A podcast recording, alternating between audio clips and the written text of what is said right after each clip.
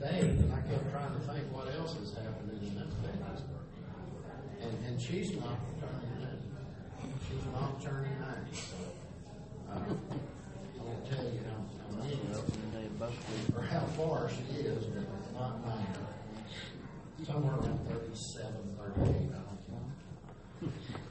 Uh, we ended our time together last week. We, we'd been talking about the problems leading up to the church, and, and, and we talked about the establishment of the church, and uh, we ended our time together really talking about the, the, the cultural circumstance.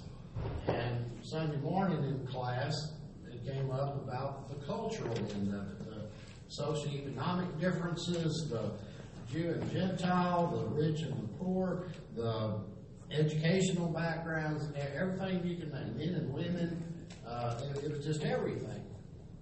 And, and so, as at Pentecost, when, whenever the Holy Spirit comes over and the power arrives with him and the church comes into being, there was no doubt about what the church was and, and where the power lay and who, who was in charge and the authority and all of that. But you know, when, when you get one generation away from that, I'm not talking about by years, but just a generation removed from those that were connected to it, things begin to happen. Now, now we really ended up talking a little bit about the apostasy, which is where we're going to be for a while. Um, how, how this thing fell apart, I guess is what you say. Not, not that there's anything wrong with the plan, but you get human fingers involved with it and things go wrong. Um, I thought it was interesting Sunday, the, the way things fell. We were studying Galatians, and we were talking about uh, the, the, the cultural thing, and, and, and then Sunday night, Scott was talking from Jude. And if you remember, we read from Jude last week, just kind of right at the very end. There, there were three things that Jude said about the apostasy. Three, three things that are, are, are very important. Let's go ahead and go to verse 3 and, and just read verses 3 and 4.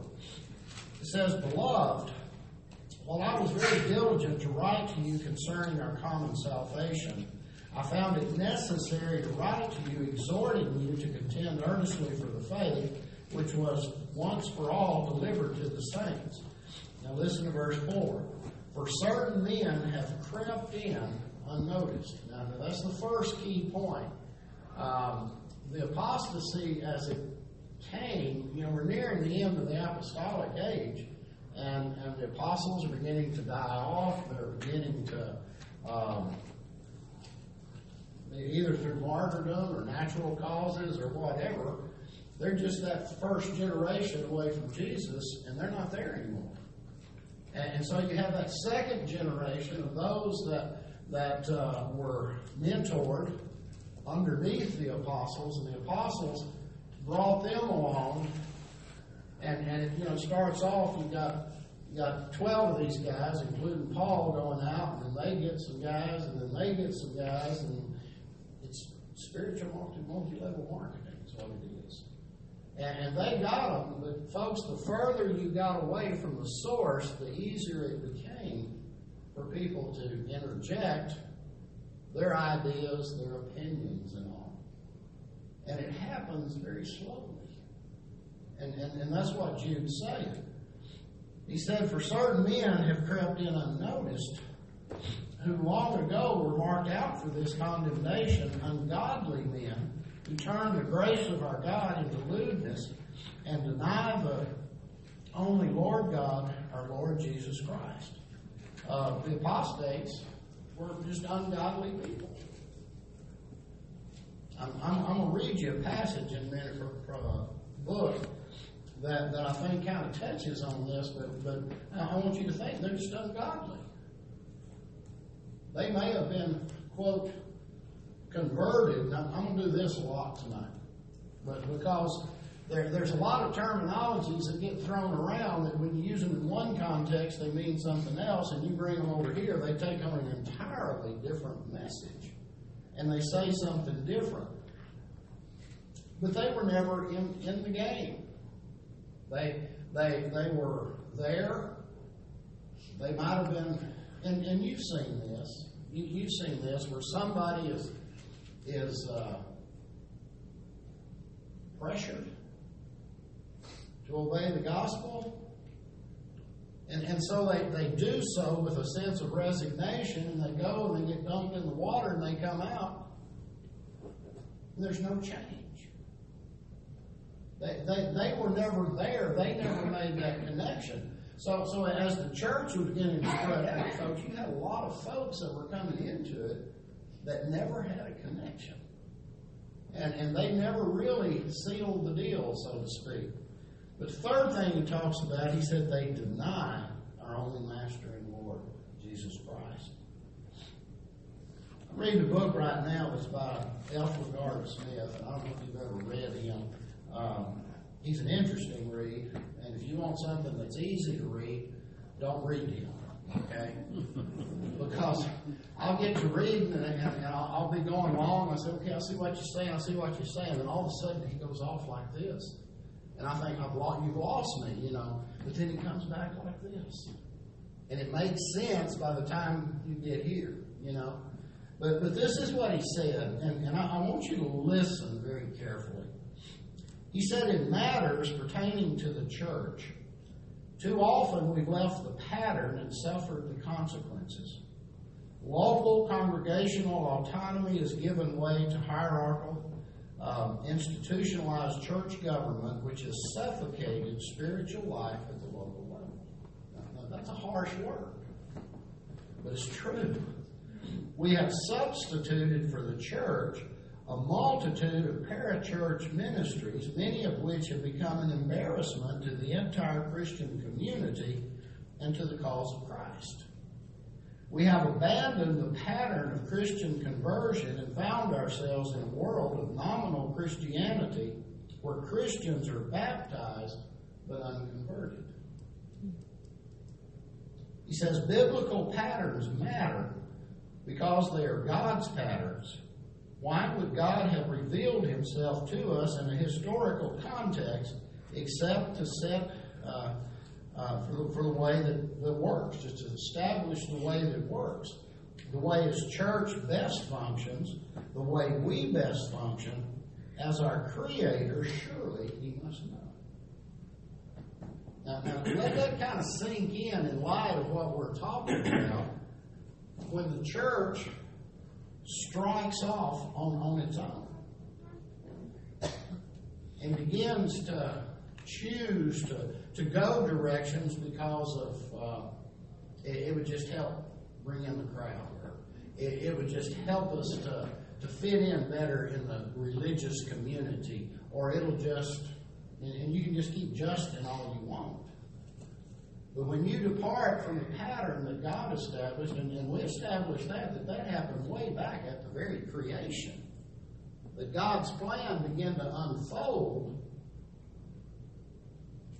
it's really a matter of get out of the way and let it happen and grab a hold of it and take the ride along with it. That, that's what God intended. But as we're nearing the end of the first century, the last half of it, anywhere from 25 years to, to 50 years post resurrection, you begin to see things happen in the church. And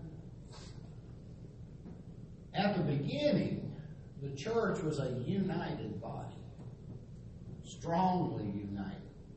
You know, I, I love reading in Acts where, where it talks about, you know, you, you had thousands of people were baptized and, and they began to live and share everything together. And, and they were a tight, tight uh, knit community. And, and, and it was just strength. That, that's what God intended. That's what Jesus bought the church for. That's how he paid why he paid the price to establish the church. But it didn't take that long before you began to see some false teaching begin to arrive. Now, I'm, I'm, I'm going to say this. I, I can understand early on. A lot of people didn't understand. Okay? That they were living on their past. Now, if, if you came out from outside of the church, when you entered, you brought, let's just call it baggage. You, you brought who you are. And, and you're always going to be that person somewhat. Now, there, there's a lot of changes happen. But everybody, and this is what you have to remember, is that everybody in the church at that time, they were newbies. They were newcomers. There'd never been anything like this before. You say, well, the, the, the Jews had grown up with the Old Testament and reading of the prophecies and all of that, and yes, they did. But folks, they didn't stop with the Jews. The Gentile world becomes comes in. And what kind of baggage did they bring? They came from a very much pagan society. They, they had been raised with as much care as what the Jewish brethren had been, and they were adherents to what they had been taught. See what I'm saying? Everybody had baggage that came in. And it was during this time, toward the end, uh, as you know, if you read in Acts and, and First Timothy, Second Timothy, Second Peter, Thessalon, uh, um, Second Thessalonians, First John, you read through all of those, the apostles as they wrote, they, they were talking about the coming apostasy. And folks, you, you read history, non biblical history, and, and they'll talk about the apostasy really started uh, after the turn of that first century, at the end of that first century. And that's when it really grabbed hold and things began to change very rapidly. But think about Paul. In, in the Galatians study, we, we've talked a lot and studied a lot about how um, everywhere Paul went, there was this crowd anti anti Paul, partially, anti Christ. They were just antis. And they followed him around. And, and, and they were trying to undo everything that was being done in the name of Christ for the good of the church. In, in Acts chapter 20, beginning in verse 28, it says, Therefore take heed to yourselves and to all the flock among which the Holy Spirit has made you overseers, to shepherd the church of God which he purchased with his own blood. For I know this, after my departure, savage wolves will come in among you, not sparing the flock. Also, from among yourselves, men will rise up speaking perverse things to draw away the disciples after them. He didn't mince any words. He didn't mince any words. He, he didn't say there's going to come some people and they're going to say some things, and you just go over and talk to them and, and, and straighten them out. And they say, oh, yeah, you're right, you know, and, and they're going to turn. How, how did he refer to them?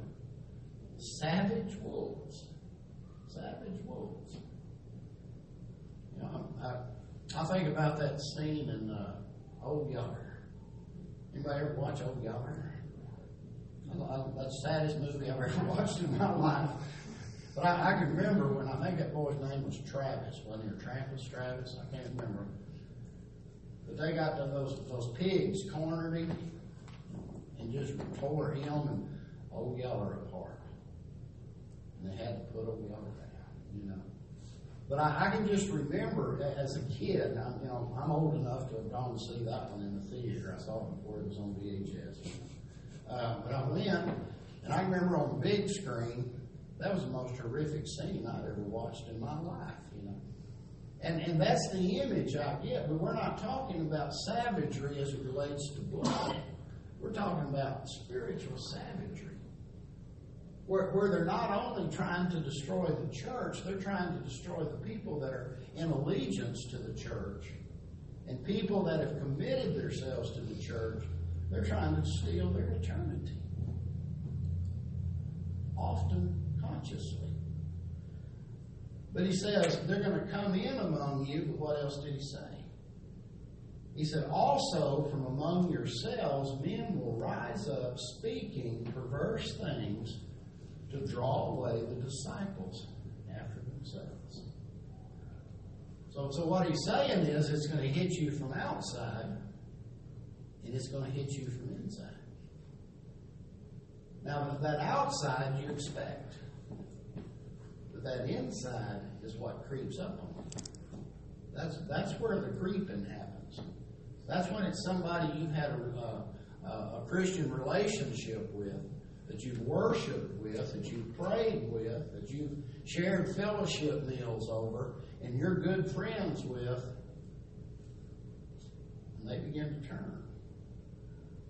Have you seen that? Everybody in here has.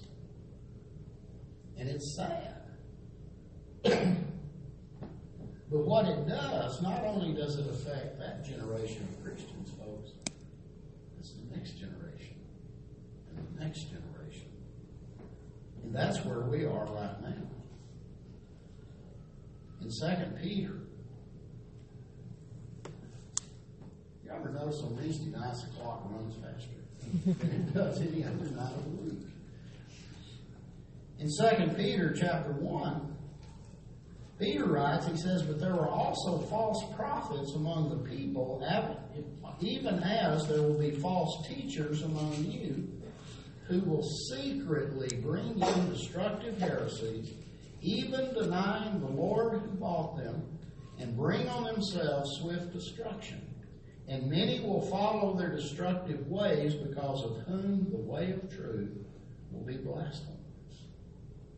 1 John 2 and verse 18, John writes, he says, Little children, it is the last hour, and as you have heard that the Antichrist is coming, even now many Antichrists have come, by which we know it is the last hour.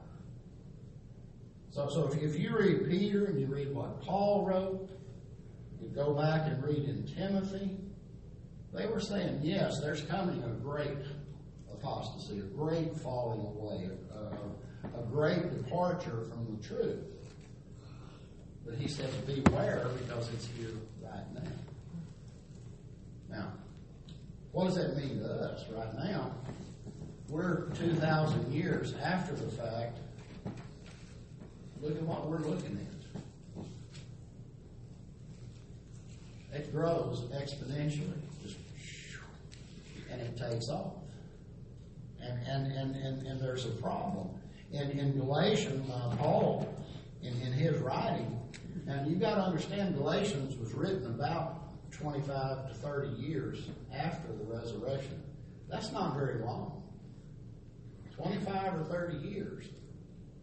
And, and he talks about in, in Galatians 1 and, and 6 through 9, he says, I marvel that you're turning away so soon from him who called you in the grace of Christ to a different gospel, which is not another, but there are some who trouble you and want to pervert the gospel of Christ. But even if we or an angel from heaven preach any other gospel to you than what we have preached to you, let him be accursed. As we have said before, so now I say again, if anyone preaches any other gospel to you than what you have received, let him be accursed. That's that's 25 or 30 years after the resurrection. 25 or 30 years after that day of Pentecost. It's not very long. That's not very long. Now,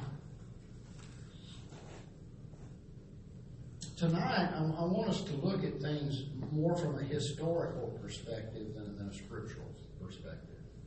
Because I, I, think we need to understand during that 25 to 50 year period to the end of the uh, first century and getting into the beginning of the next century and even touching into the next century the progression of things that were taking place.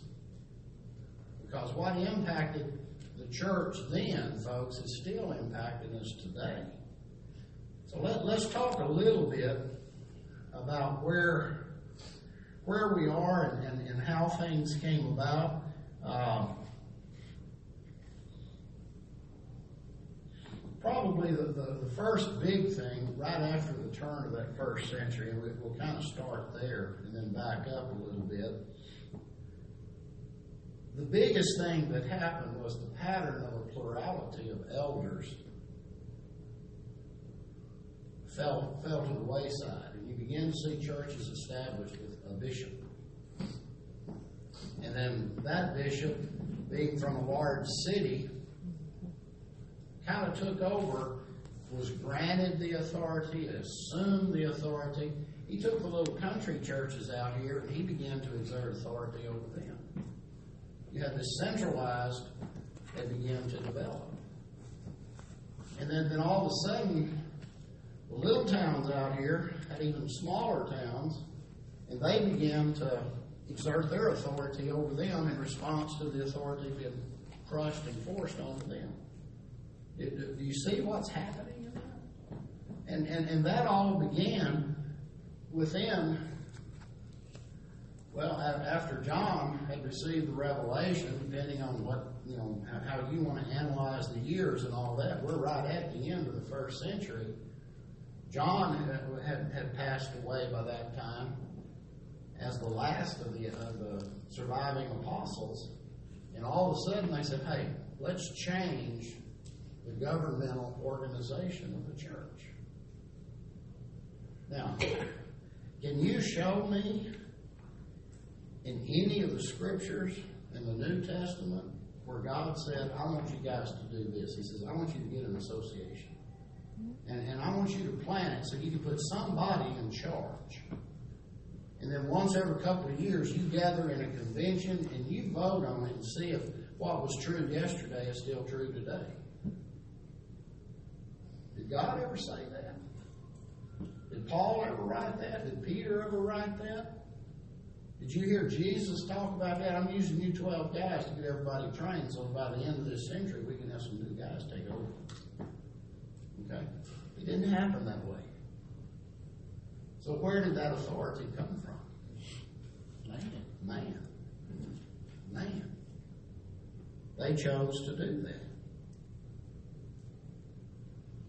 And, and you begin to have at, at the what it amounted to, they, they had chief bishops, chief elders, and then they have those that they called presbyters, which were second in command.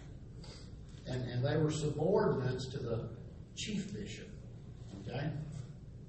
There's nothing about that in Scripture. That, that's purely a man made thing. By the end of that time, about a year oh, 110, 120, right in there, you had basically five leading bishops or patriarchs, as they called them. They lived in Rome, in Alexandria, in Antioch, in Jerusalem, in Constantinople. Those five locations. And they began to assume the authority over all. Now, we'll talk about some of this in, in more detail later, but basically, what you're, you're beginning to see is the Roman Church, the Eastern Orthodox Church. You see what's breaking down? And these entities are still here today. And, and we'll get really into that. But you know, all of this didn't happen overnight.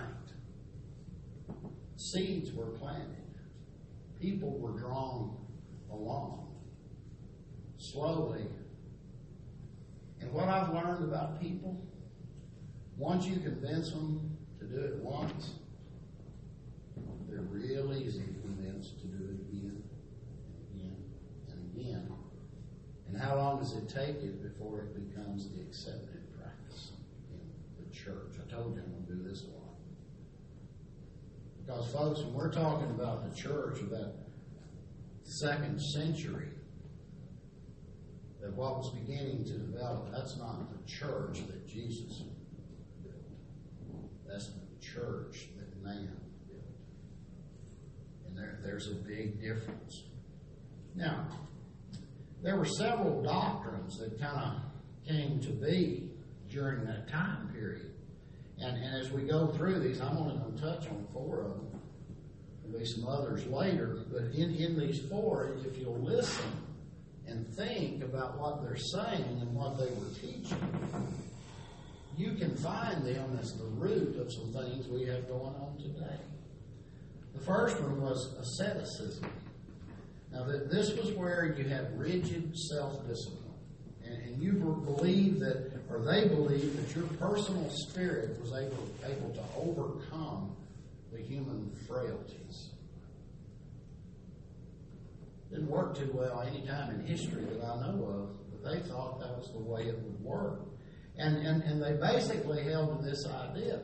They, they said the more you suffered, the more spiritual you became. Now, think about what Jesus said and see a source of where that thought came from, but they carried it in a totally different direction.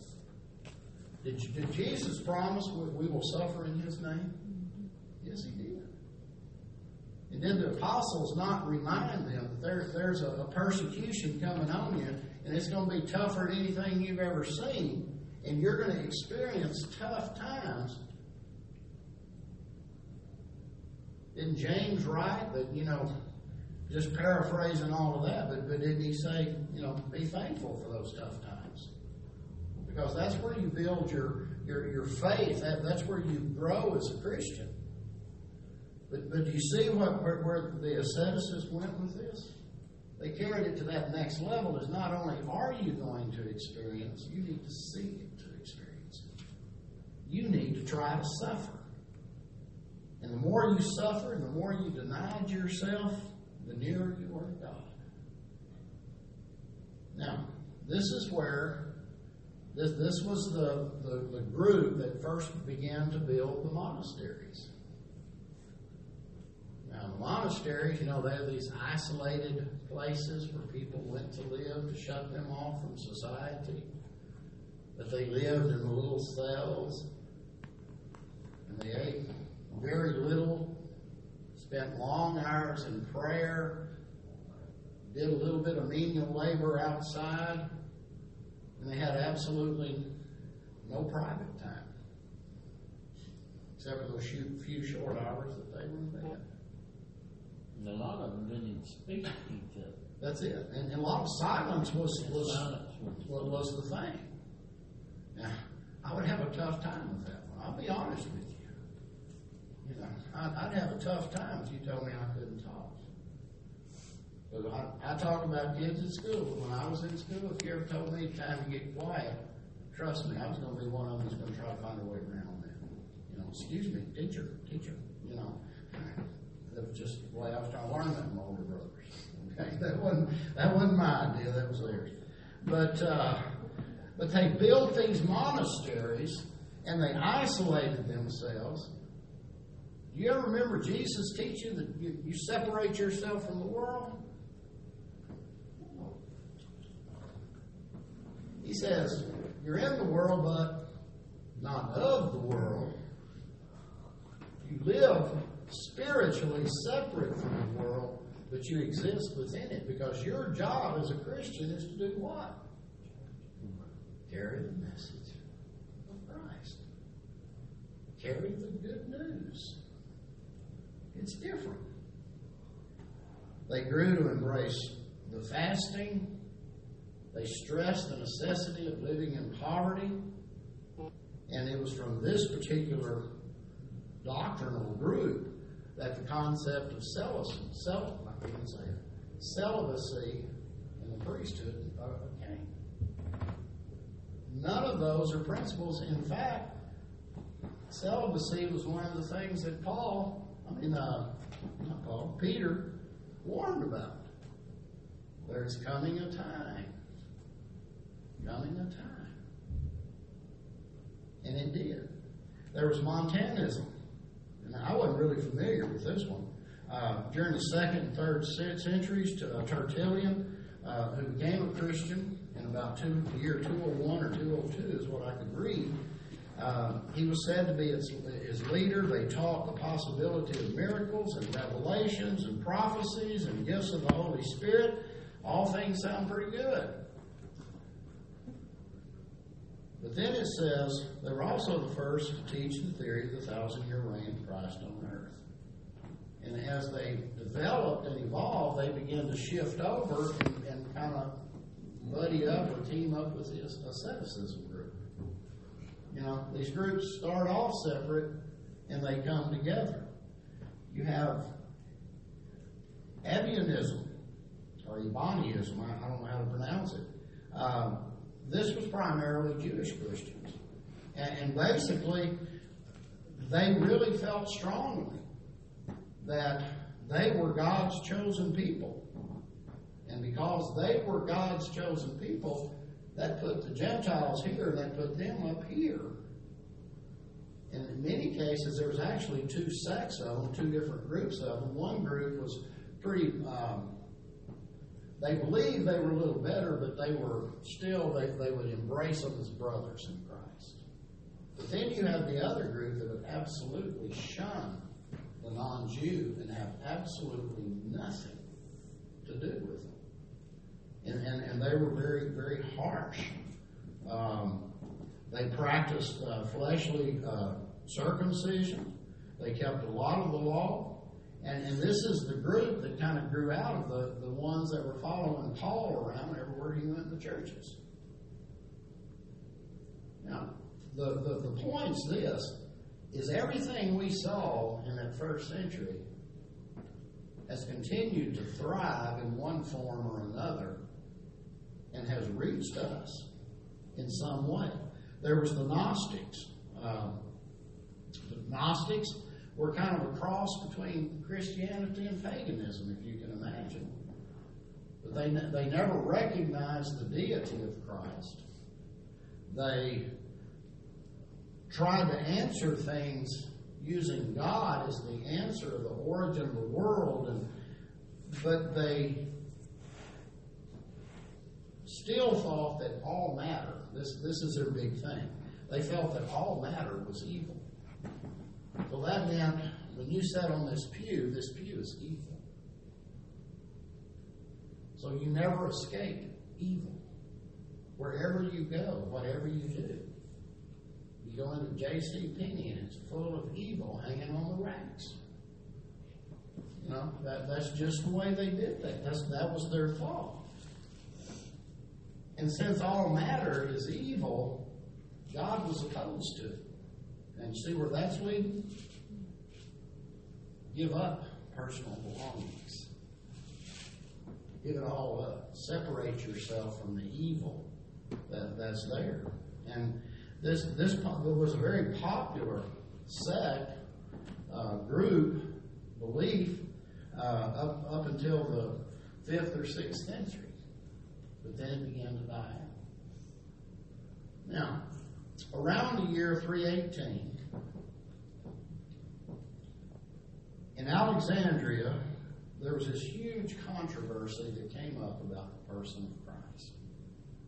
Was Christ the Son of God, or was Christ one created by God as a part of humanity and was a great prophet? And, and, and it, it was serious business. You, you had uh, Arius that was teaching that Christ was not eternal, that he was uh, uh, a created being. Um, Athanasius taught that Christ was eternal and divine, and, and the two parties couldn't get along. And this was all, this kind of shifted. Constantine, who was the, the emperor of Rome at the time, was not a Christian himself, but he kind of leaned kindly toward the Christian.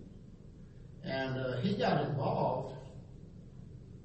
And, and the reason he got involved, he didn't like the idea of his kingdom being wrought with division. So he wanted to bring peace to his, his realm, okay? Now, in the process, he consented to be baptized. Um, he called a council of bishops in the year 325 in the city of Nicaea. And at this council that he called, there were 318 bishops and a number of church leaders that attended, and Constantine himself presided. Now, that tells you where that's going. Constantine prov- presided. He had all the great pomp and circumstance and all of that. And during the meeting, a decision was made, and it didn't give the vote, but a decision was made that Christ was the Son of God and eternal. Now, isn't it sad that people were not going to allow that issue to be settled until they had a 5 4 vote? And, and that's what it came down to. And, and, and it really it makes me sad when I look around now. That's the way the world looks at religion. We gather every year or two and we vote on what the truth is. I feel sorry for women because you, you have votes one year you're to be submissive, so in, in submission, and the next year you don't have to be, and and the next you know, see it goes back and forth. It depends on who gets the vote every year, and and it makes it a, a sad thing. From that arose the first quote official creed of the church, okay, the creed of the Nicene Creed, um, who which is still followed very closely in, in many, many religious orders today. And this is where it has to be pointed out, and we need to be reminded that we don't have to vote on a creed. And we don't have to vote on what we believe because our creed is what? Jesus Christ. Jesus Christ. And that's all we need. I've read that creed, I've read the Apostles' Creed, and I've read all the other creeds in there. They all come down with this word. They'll say the Holy Catholic Church. Some quarters will say the uh, Universal Church. But what it's saying is they're all pointing toward Rome. They're pointing toward that, with, with that creed. Now, we'll pick up next week.